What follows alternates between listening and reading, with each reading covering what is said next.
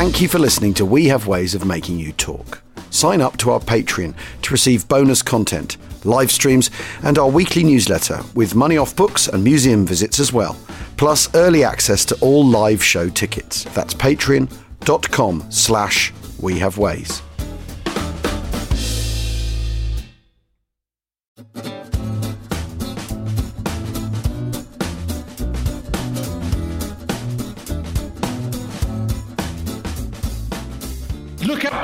Out, which of course is English for Achtung Achtung, because as you will notice, I'm not joined by Al tonight, who has been unfortunately detained, but I'm here with Katja, who is, of course, is German. And if anyone's going to say Achtung Achtung, it should be you, Katja. Do I have to? Yes. Achtung, Achtung. Oh, wasn't that brilliant? You just did that so well. you really, really did. so willingly. So yeah, so um, um, welcome everyone. Good evening, and um, to We Have Ways live stream live from the brilliant National Army Museum. And thank you to Nicola and Dawn. We're going to get Nicola and Dawn down later, who've stayed up specially, um, keeping the place open. I'm a big fan of this museum. I'm not going to lie. I, I think it's absolutely terrific, and uh, not least because, of course, they've allowed me to put on a Brothers in Arms exhibition. More of which soon, because we're going to go and have a little look about that. That's just finished at 5 p.m. this afternoon, uh, and uh, we're also joined today for the first time ever a live it's the chosen nine. It's so exciting. So, welcome all. Good evening. Um, it was lovely to chat to you earlier. Of course, this being We Have Ways, we've all been uh, um, stoking ourselves up with with Pils and Lager. Pils and Lager. So, what is the difference between Pils and Lager? They're really much of a muchness. So a pilsner is a type of lager. So there are some lagers who aren't, which aren't pilsners, but all pilsners are lagers. Okay, fine. So basically, a Pils That's is a lager. doesn't it? Yeah, yeah, yeah, yeah, that's fine. But anyway, so we've been having Pils and Lager and we've been having wine, and um, you're all most welcome. Thank you very much for coming, Chosen Nine. Um, now, anyway, we were talking about the fact that, you know, I'm just not published in Germany. I was going to be Antony Beevor's published in Germany. You know, why, why aren't I published in Germany? And I was sort of sounding really like a sort of petulant child about, about this. And Margaret, he, Margaret Holton, who does the right, she said, yeah, but Germans don't really do Second World War books unless they're kind of sort of sort of geeky books about tanks, or they do kind of really kind of heavyweight stuff. And I went, yeah, but you know, Antony Beevor's published in Germany, and and she said, yeah, well, the, the problem is that they've sort of now got one. You know, they don't need anyone else because they've got Antony Beevor. And I said, well, what about Max Hastings? They said, well, they don't publish him. Mm. I said, what about Alex Kershaw? Don't publish him. You know, what about I've, Rick struggled, Atkinson? I've struggled with my book, to be honest. It's the same thing. It's right in between of being like it's not an 800 page tome by Professor so Yes, so. with four billion yeah, footnotes. Exactly, and equally it isn't a picture book of um, I don't know helmets and uniforms of the of the 19th century. So, you know, because it falls in between Right. those two things, that there just isn't. Um, I think there'd be a market for it. There's just not the willingness to publish it. There's not the willingness. This is my point. Okay, so on TV, on the other hand, there's absolutely loads of it. I mean, I can't remember what they call Nazi megastructures over there, but trust me, it's on screen in Germany. The other thing is, I, I, what's it called? Nazi Megastrukturen. I don't know if it is called that. I just translated That's it. so brilliant. Well, I That's think so that could work. That's really funny. Well, anyway, whatever it's called over there, it's on. And um, I've done. I mean, I've done a number of series for ZDF. ZDF's big. Big, big it, channel, yeah, right? Yeah. It's kind of like the BBC Two of Germany, I guess. Well, you can't for love nor money get a program on the Second World War on BBC Two these days, but you can on German Hmm. telly. So maybe the maybe the revolution's about to happen. Maybe we can push it. exactly. Now, the other thing that's very exciting is because we're standing we're, we're standing in front of a universal carrier, and, and actually we've we've just done a rather um, daring we have ways purchase this week. We have bought not a universal carrier, but a Lloyd carrier, and uh, well, we've actually bought one and a half.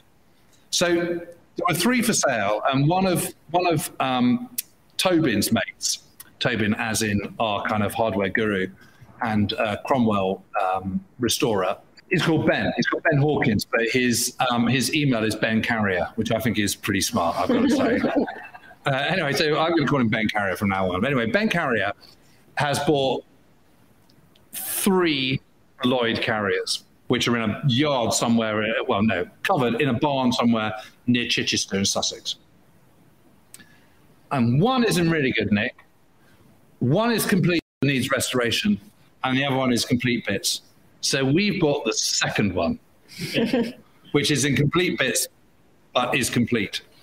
And so um, we've got a guy called Marcus Bailey, who is a guy I know who lives just down the road from me, um, who is still in his 20s and was sort of stripping down engines before he could actually ride a bike.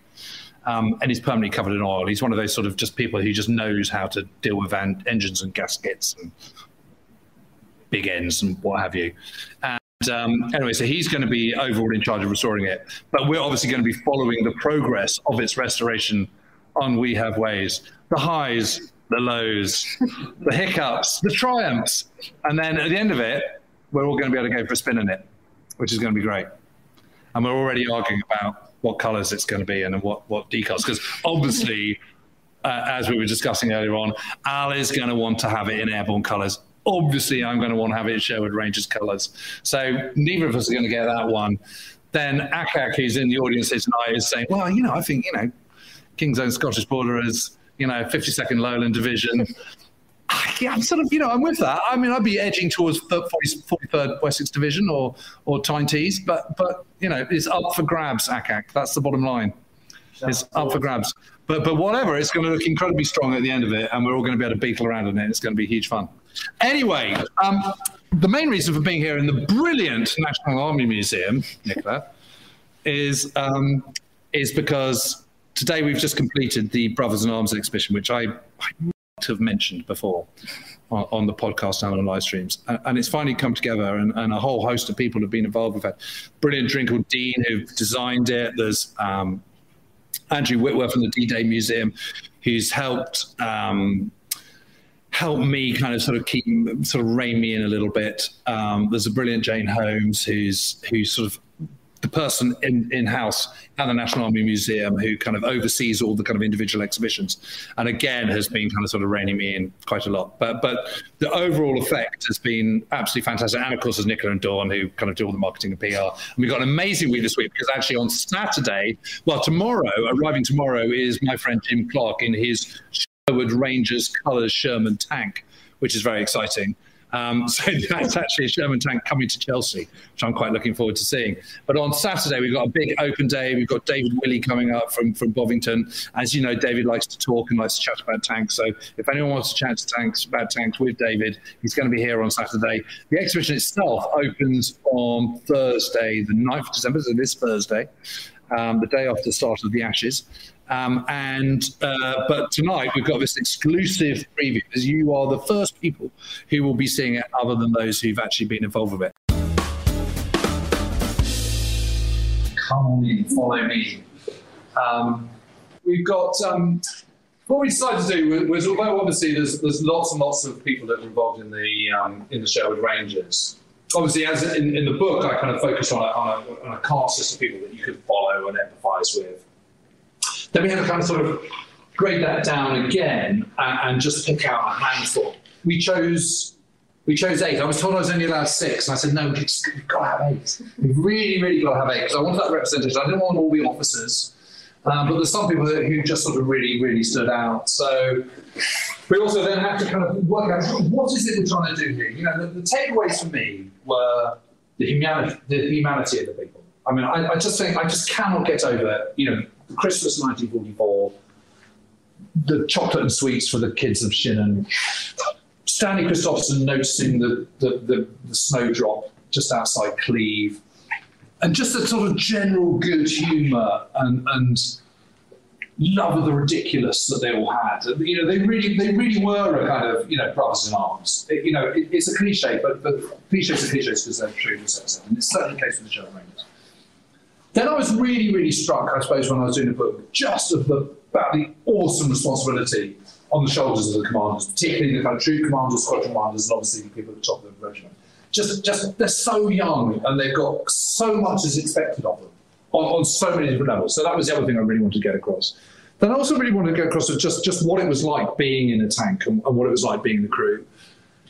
And then also just the absolutely horrific casualties. I mean, 142% casualties. So that's what we're trying to convey in here. So we've got we've got our eight guides. So so it's worth just sort of mentioning them. So obviously Stanley Christopherson. You know, you need a little bit of background about the Sherwood uh, Rangers Yeomanry because you know I've been banging on about it obviously for ages ever since I first sort of conceived the book, and you you you guys have all listened to me and the progress as I've, I've been developing this book.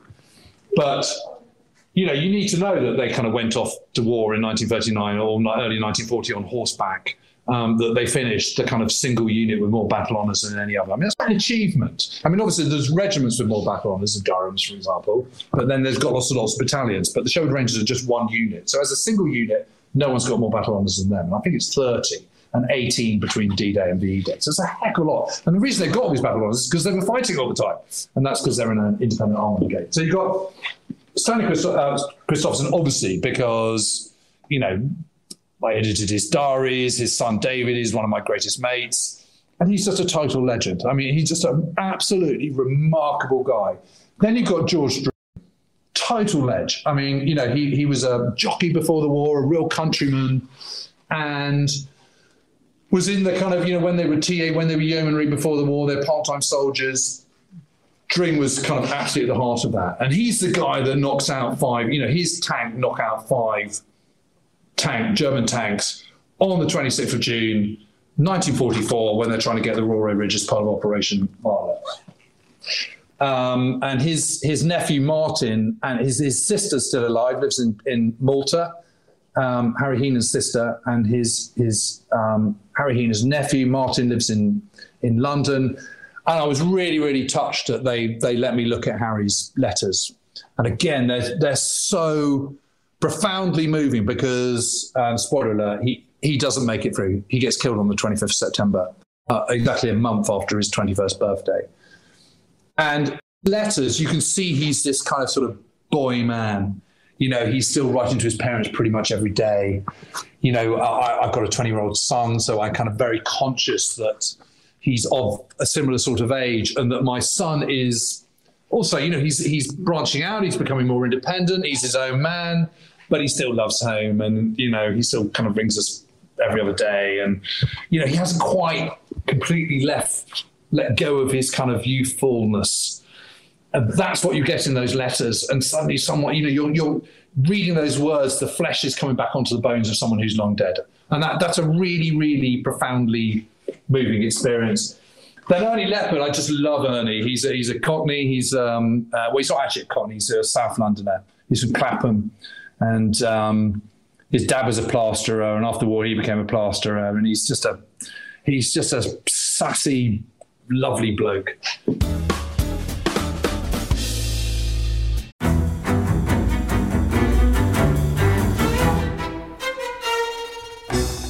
I'm Anthony Scaramucci, former White House Director of Communications and Wall Street financier. And I'm Katty Kay, US Special Correspondent for BBC Studios. I've been covering American politics for almost three decades. Welcome to The Rest is Politics US, brought to you by Goalhanger.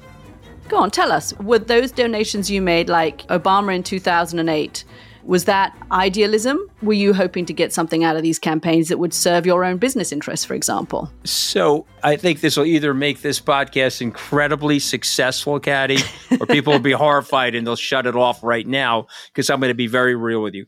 The Obama donation, I had gone to law school with President Obama. We were not classmates. I was a few years ahead of him. It was 2007. He was then Senator Obama. I had a check in my breast pocket. I went over to the senator. I said, Senator, I said, you and I didn't really know each other in law school, but I'm about to hand you a big check. Can I lie to my friends and tell them that you and I knew each other in law school? Well, Obama looks at me, had the best smile in American politics since Jack Kennedy. Forever. Yeah. He lights up. He looks at me and says, I'll tell you what, if you double the amount of the check, we'll take it back to Hawaii. Okay.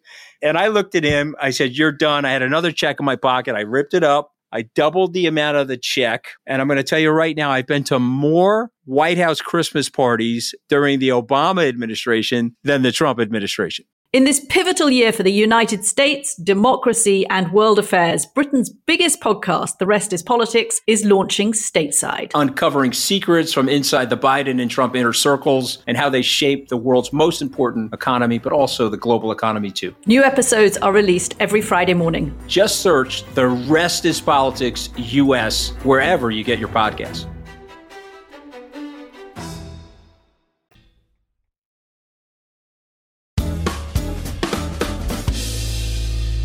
Stan Perry, we all know about Stan. You know, we were lucky enough to see him at, at uh, Warfest Eins. Um, he was a great mate of mine, and um, his daughter Kat actually um, gave me his tie, his red tie, which is a big thing. So I should be wearing that at the launch on on uh, Wednesday evening. Um, Semken, I'm just completely in awe, of John John Semken.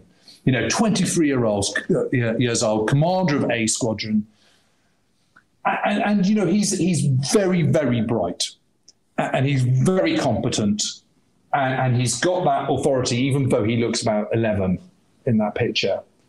And I was lucky enough to, to interview him in 2012 with David Christopherson, and it was so it was such a moving and memorable interview. One of the most uh, memorable that I've ever done, I think, um, of, of the sort of 300 plus Second World War veterans.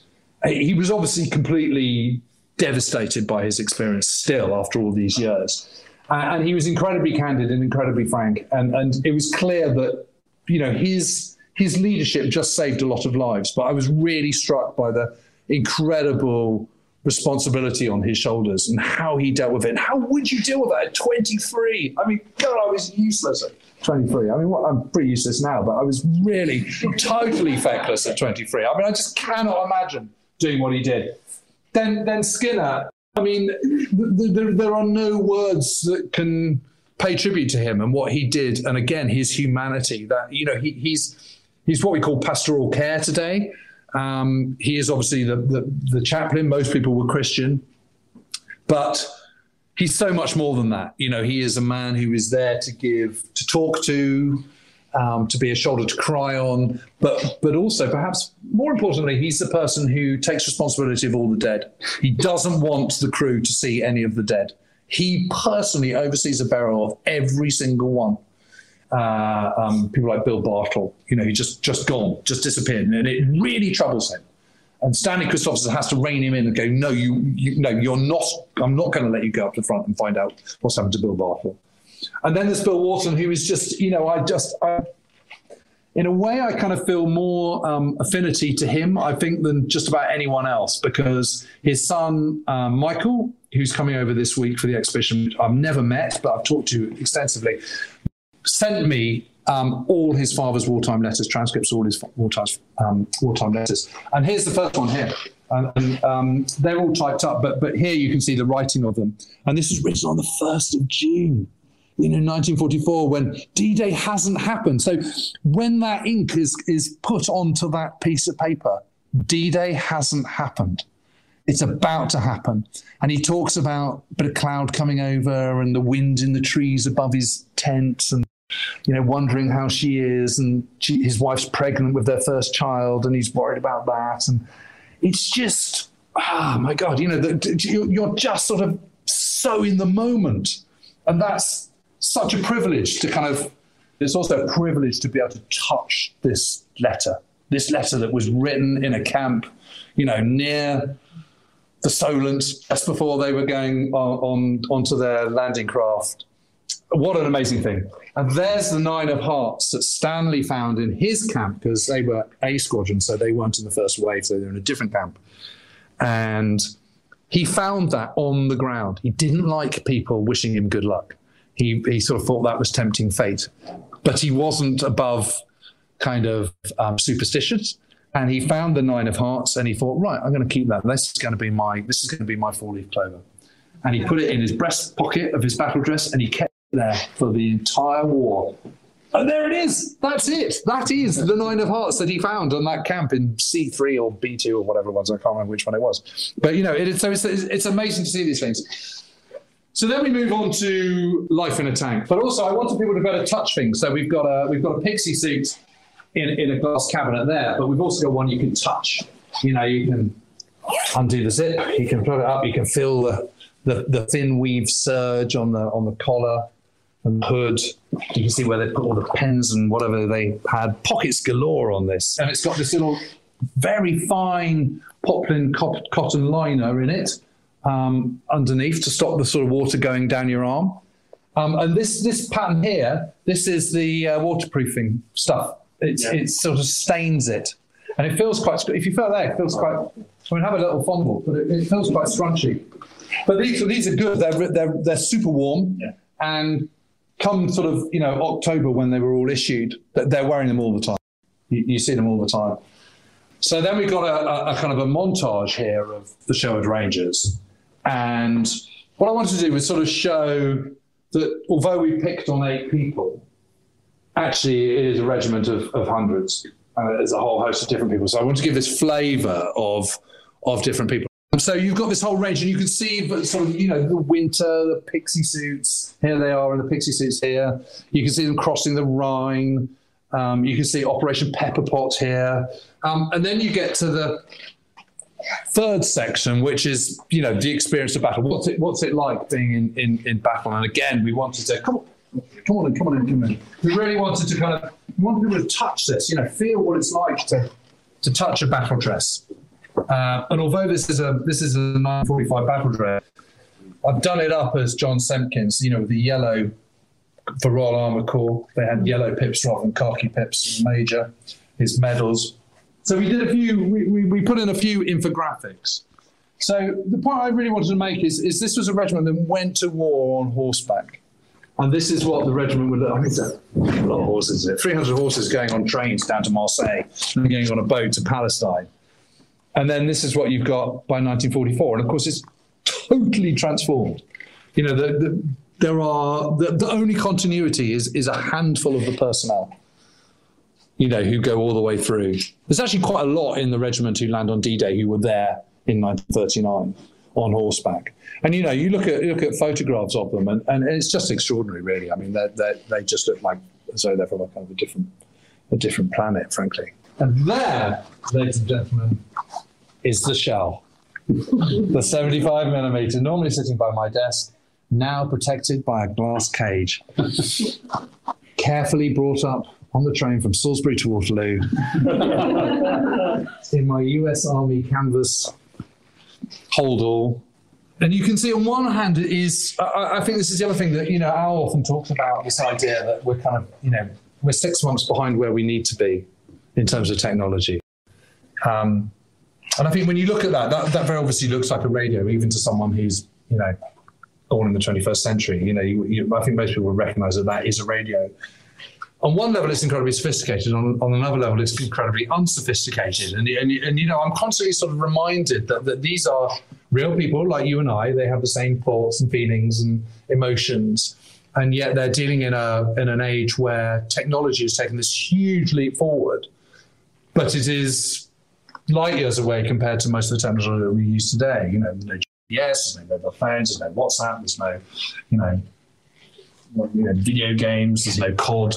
Um, you know, it's, it's, just a completely different world, and yet, yet it, there is enough, isn't there? I think from the 1940s to make it still seem kind of within touching distance, and it just is because people are just still alive.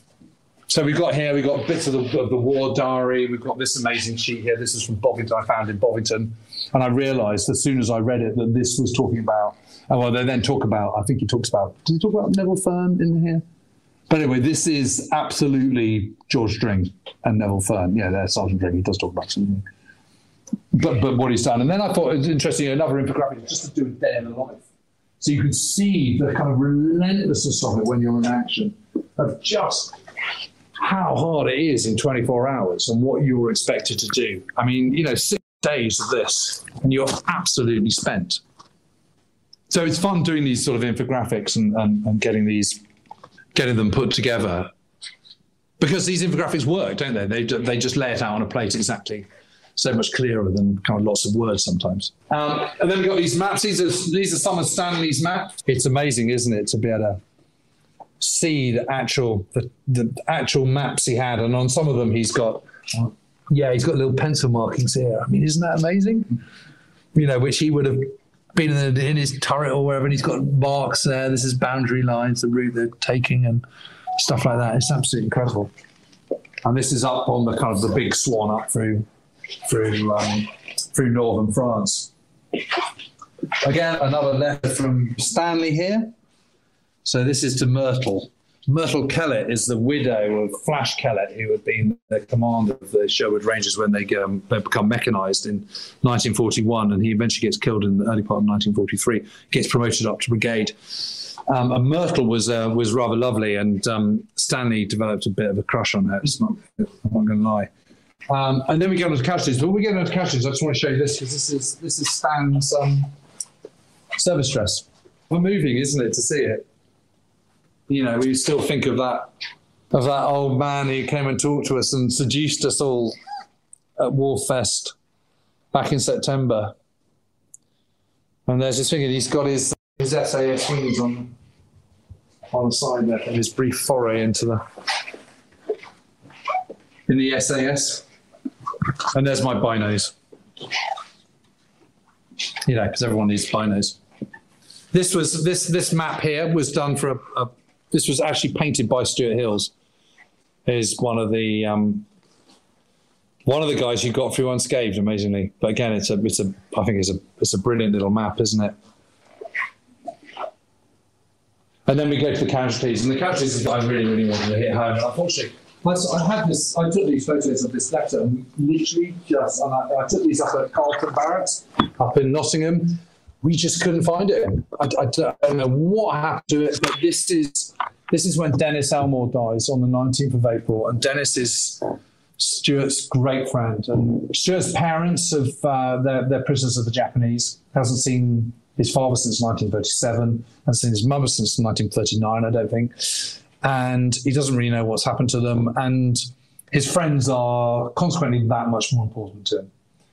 And Dennis was brilliant. He was um, an amazing sportsman. He was a scholar. He was absolutely Stuart's best friend. And, and this bit here, I remember reading this and just, you know, the hairs on the back of my neck standing up. And he says, I loved him better than anyone else in the world. So I know just how you feel. And the bottom has been knocked out of my world. I mean, goodness, that's raw grief for you, isn't it? Um, and just incredible to read the. I, I really was just in pieces doing that. And actually, when I was writing the book, right at the end, I knew I had this this big scene coming. I didn't know how to do it to sort of just convey the kind of enormity of the loss that, that Stuart Hills felt. And I, I found myself getting really really upset writing it. I really did. Uh, it's about the most upset I've been while writing a book. Was writing that and, and just reading that, and it's just so raw and real, isn't it? And you realise that these are these are not just sort of black and white figures from the past. These are real people who kind of loved, lived, and breathed. Uh, and that's what we're trying to sort of get across, really, I suppose. You know, in all, all this. And here's another letter from Bill Wharton. These are the telegrams that his that his um, that his wife received. And here's what Stan Perry was had in his breast pocket when he was wounded the second time um, during Blackcock, and you can still see the shrapnel marks. And the shrapnel went through that this this sort of um, leather wallet with pictures of his new wife in, and nestled against the edge of his heart. Mean, you can't imagine it, can you? Uh, it's just amazing. That's the telegram she got. I mean, it's quite something, really.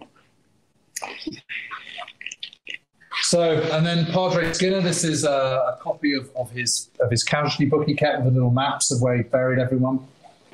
Um, and uh, this is from the Berjou battle.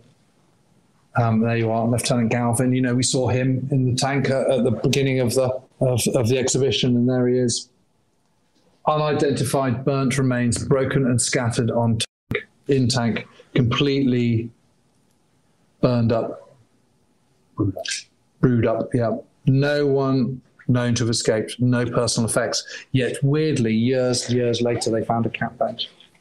Because what happened was they bulldozed the tank off the road, which is why there's now the gap on the side of the road, And when they bulldozed it over, it rolled over and the cap badge fell out. And when they finally cleared away the tank, God knows whatever it was in the early 1980s or whatever it was, they found the cat bench, And that was one of those crew. Amazing. And here's his diary, which I'm very glad he transcribed, I have to say, because it's very, very difficult. You were complaining about my writing earlier on, Tony. I mean, you know, have a go at that. I mean, jeepers. And this is a letter from George George Dring. It's absolutely incredible. Goes, pleased to say, I'm going on fairly well. I've got my hand growing in my stomach now. They've put a flap out and sewn my hand in it, and I haven't lost it all. I have two fingers left that work, and one that doesn't. The rest that's shot away. They are trying to make like a web. So I may be able to grip a little with it. Still, it's finished my army life. Um, and then we've got a few sort of artifacts from the end of the war. These these tanks were made. One was presented to Skinner, one was presented to Stanley. We've managed to bring those together for the first time since the end of the war, which is a lovely thing to do. And this is rather remarkable. This is the message that was handed over to Stanley Christopherson on the evening of the 4th of May. And you see the, the last bit. So this is an old message book. And originally, initially, when Stanley received it, he was a bit annoyed about it because he thought it was not very clear. But the reason he'd done it was because he'd written it down in such a, he was such a kind of state of blue funk at the excitement that he just wrote it at the bottom of this already used page. And it says, um, no advance from present, no further um, harassing fire, um, no practical move without further orders. BBC News confirmed German army in front surrenders at 0800. Details of uh, procedure will follow. Wow. And there's the quote that Stanley says It meant the war in Europe was over. My first reaction was a feeling of profound relief, followed by indescribable exhilaration, and finally a sorrowful longing for those special friends no longer with us, with whom I wish to share this moment. Written on the 5th of May. Mean, quite a thing. And then we kind of thought, well, you know, we've got these eight people. We want to know what happened to them all. Um, so we, one of them didn't make it. So his position is Harry Heenan. He was killed. Um, and here you've got got the others. Um, and there you've got a picture of stand taken by Stuart Bertie at, at Warfest. And amazing to think that that was taken on the 19th of September and he passed away on the 6th of October. You know, how lucky were we? And it means that that link to those who were who were actually in the actually lived in the in the regiment and served and fought with the regiment. Oh, you know, they're just slipping away. There's there's like three left now you know, it's, it's, it's, it's moving. It really is. It's profoundly moving, I think. And here they are, just these are the officers that survived. So there's Stanley, there's Jack Holman, um, there's um, Dick Holman. Not many left. But that's it. So um, I hope you like it. Thank you to everyone. Thank you for everyone for watching, and thank you to the National Army Museum most of all.